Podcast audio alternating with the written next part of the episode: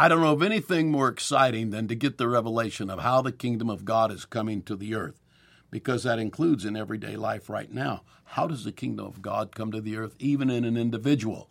Today, we're going to talk about that.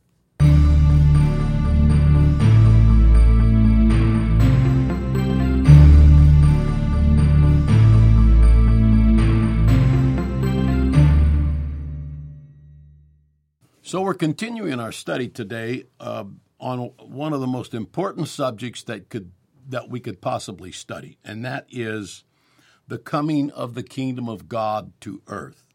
Now, without getting into a long uh, uh, going back and bringing everything up to date, we do know that the ultimate purpose of God is to establish His kingdom that is in heaven on the earth. Jesus tells us in Matthew 25 that this was the intent of God from the foundation of the world. This is not a secondary subject, this is a major subject. We have also seen, and you could go back and, and, and get some of this and hear it if you haven't already done so. You, you, we've also seen that um, beginning early in the book of Genesis and going throughout the Old Testament, as well as throughout the New Testament, as well as into the book of Revelation, there is perhaps no subject more prominent and repeated and consistently in the limelight of Scripture, if you please, than the kingdom of God coming to the earth.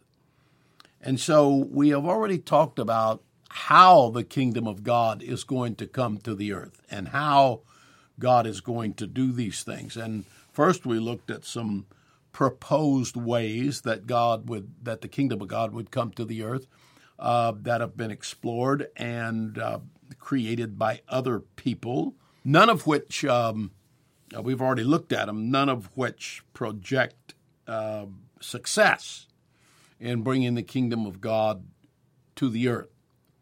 But the Bible does tell us how the kingdom of God is coming to the earth. It's a, it's a critically important subject. It's not only a critical important subject in the larger scope of eschatological studies and studies about the end time and these kinds of things, uh, the universal purposes of God being fulfilled.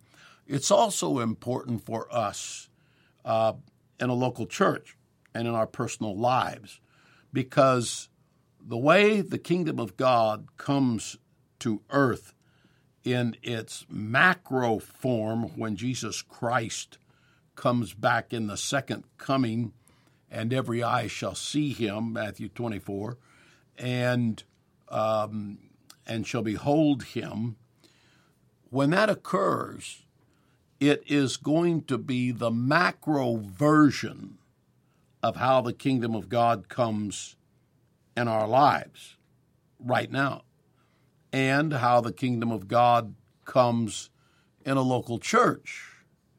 And if people don't know that, they're all sitting there in the church. This is one of the things that we learned about what creates a revival church. Uh, everyone can be sitting there just going through the motions and and uh, being respectful and and being sincere, but nothing occurs because they don't know how the Spirit of God comes. Now, once in a while in a Pentecostal church, there will be a breakout, usually in a church somewhere, but there are churches that have this happen so seldom, so seldom that um, they will remember. Remember last year when we had that service where there was no preaching and uh, we just the Holy Ghost just fell and we began to uh, worship God and the Spirit of the Lord came down and good things happened and so forth. Having to go back and memorialize those times when that has taken place. Now I know there's times to memorialize a move of God. However, when we understand how the kingdom of God comes to earth, whether it's in an individual life, whether it's in a local church, whether it's Old Testament, whether it's New Testament, whether it's the second coming of Jesus, all of them follow a pattern, and all of them were explained by Jesus with a very lean explanation using uh, a minimal number of words to do so. We've already seen this. We looked at um, Mark chapter 1, verse 14 and 15, where Jesus is speaking. Let me just read that to you. Now, after that John was put in prison, Jesus came into Galilee preaching the gospel of the kingdom of God. So when we preach the gospel, even that's tied directly to the kingdom of God. We're preaching the gospel to be ready for the kingdom of God. The gospel prepares a person for the kingdom of God.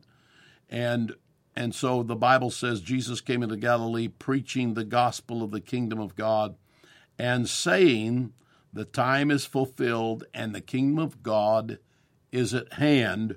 Repent ye and believe the gospel. So repentance is one of the first signs of people understanding how the move of God works in the church. And we'll talk about that or in an individual life. We'll talk about that in, in just a moment. But the important thing for us to realize now and where we left off is that Jesus said, The time is come, the time is fulfilled, and the kingdom of God is at hand. The time is fulfilled. And so we saw that there are uh, two words for time, one of which is uh, chronos, that's the normal word for time.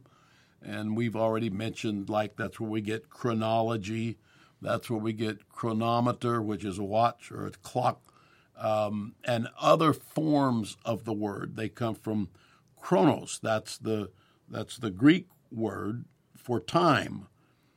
Okay? But Jesus didn't use that normal word for time when he said the time is come. He used another word that is used for time, and that word is kairos, or in English we often say kairos. So you have chronos and you have kairos, and we talked briefly about this, but this is such an important subject that we want to go a little deeper in this before we move on. So chronos is time as we know it, like chronos or time moves. Uh, it's hard to describe the word time or define the word time, but but uh, time moves from the past through the present to the future, and it does this in what we call seconds and minutes and hours and days and weeks and months and years and decades and centuries and millenniums and so forth. And so uh, these these periods of time are like marching on, as we've mentioned, in a horizontal fashion, like a timeline across the pages of time. Uh, in contrast to that, kairos or kairos can also mean time, similar to chronos, but but but kairos takes on additional meaning. Um, uh, it is a fixed and definite time. Okay? So the time is at hand. So uh, it's time when things are brought to crises. It's the right time. It's the decisive um, epic that's been waited for. All of this fits under kairos or kairos. It's a distinct moment or event in time. And so uh, when we talk about uh, when we talk about chronology, it's like moving this way, but there's a breaking in aspect to kairos or to a kairological meaning of time. And so chronos is always trudging along. It's always meets its expectations. We can anticipate uh, the next second, the next moment, the next hour. Um, it goes along. It's where man lives his life protecting its traditions, its culture, its way. The Bible says of this present evil world, it's a way of doing things. Uh, but all of a sudden, when you look, you see something is happening out above in front of you. In fact, it is coming towards you. And so you say, What is it? It is the future. So the future is coming into the present. Like the kingdom of God is a finished product in the future, and it's been in heaven for eternity, but it's that future coming back into the present. When it comes back into the present, it disrupts the present. Kairos is crashing into Chronos. It's a clash between the procession of historical kingdoms and the incoming kingdom of God. Now, when you understand this, it makes you understand revival and it makes you understand the break in of the Holy Ghost in a Pentecostal service. Although the kingdom of God is not yet here uh, geographically or in its consummating fullness, it nevertheless continues to break into here and now from its position in the future. And so it presses its way back from the future back into the present. So we have um, we have an earnest of our inheritance. It's it's in the future, and it presses its way back into the present. The the kingdom of God that we experience when we receive the baptism of the Holy Ghost is a is a bite out of the future kingdom of God that's already in the future, but it comes back into the present and it reveals to us, it's like a, a, John the Baptist, it reveals to us the kingdom to come. And it, it it's a magnet to pull us forward. It's an it's a stimulus for us to see, repent, get yourself right with God, because the kingdom of God in its fullness is coming. And so throughout history, you see these times where God moves. When God moves, you can rest assured it's going to be a kairological event, not usually a chronological event. Now, the chron- chron- chronological part oftentimes follows the kairological part, but the kairological part, a move of God, always comes first from heaven. And it always first comes spiritually. And so it burst. You can see these places in history where the move of God burst into history. And uh, now let me just stop here and to try to help you get a sense of something else. This is these events where the Spirit of God burst in are called in Scripture the day of the Lord.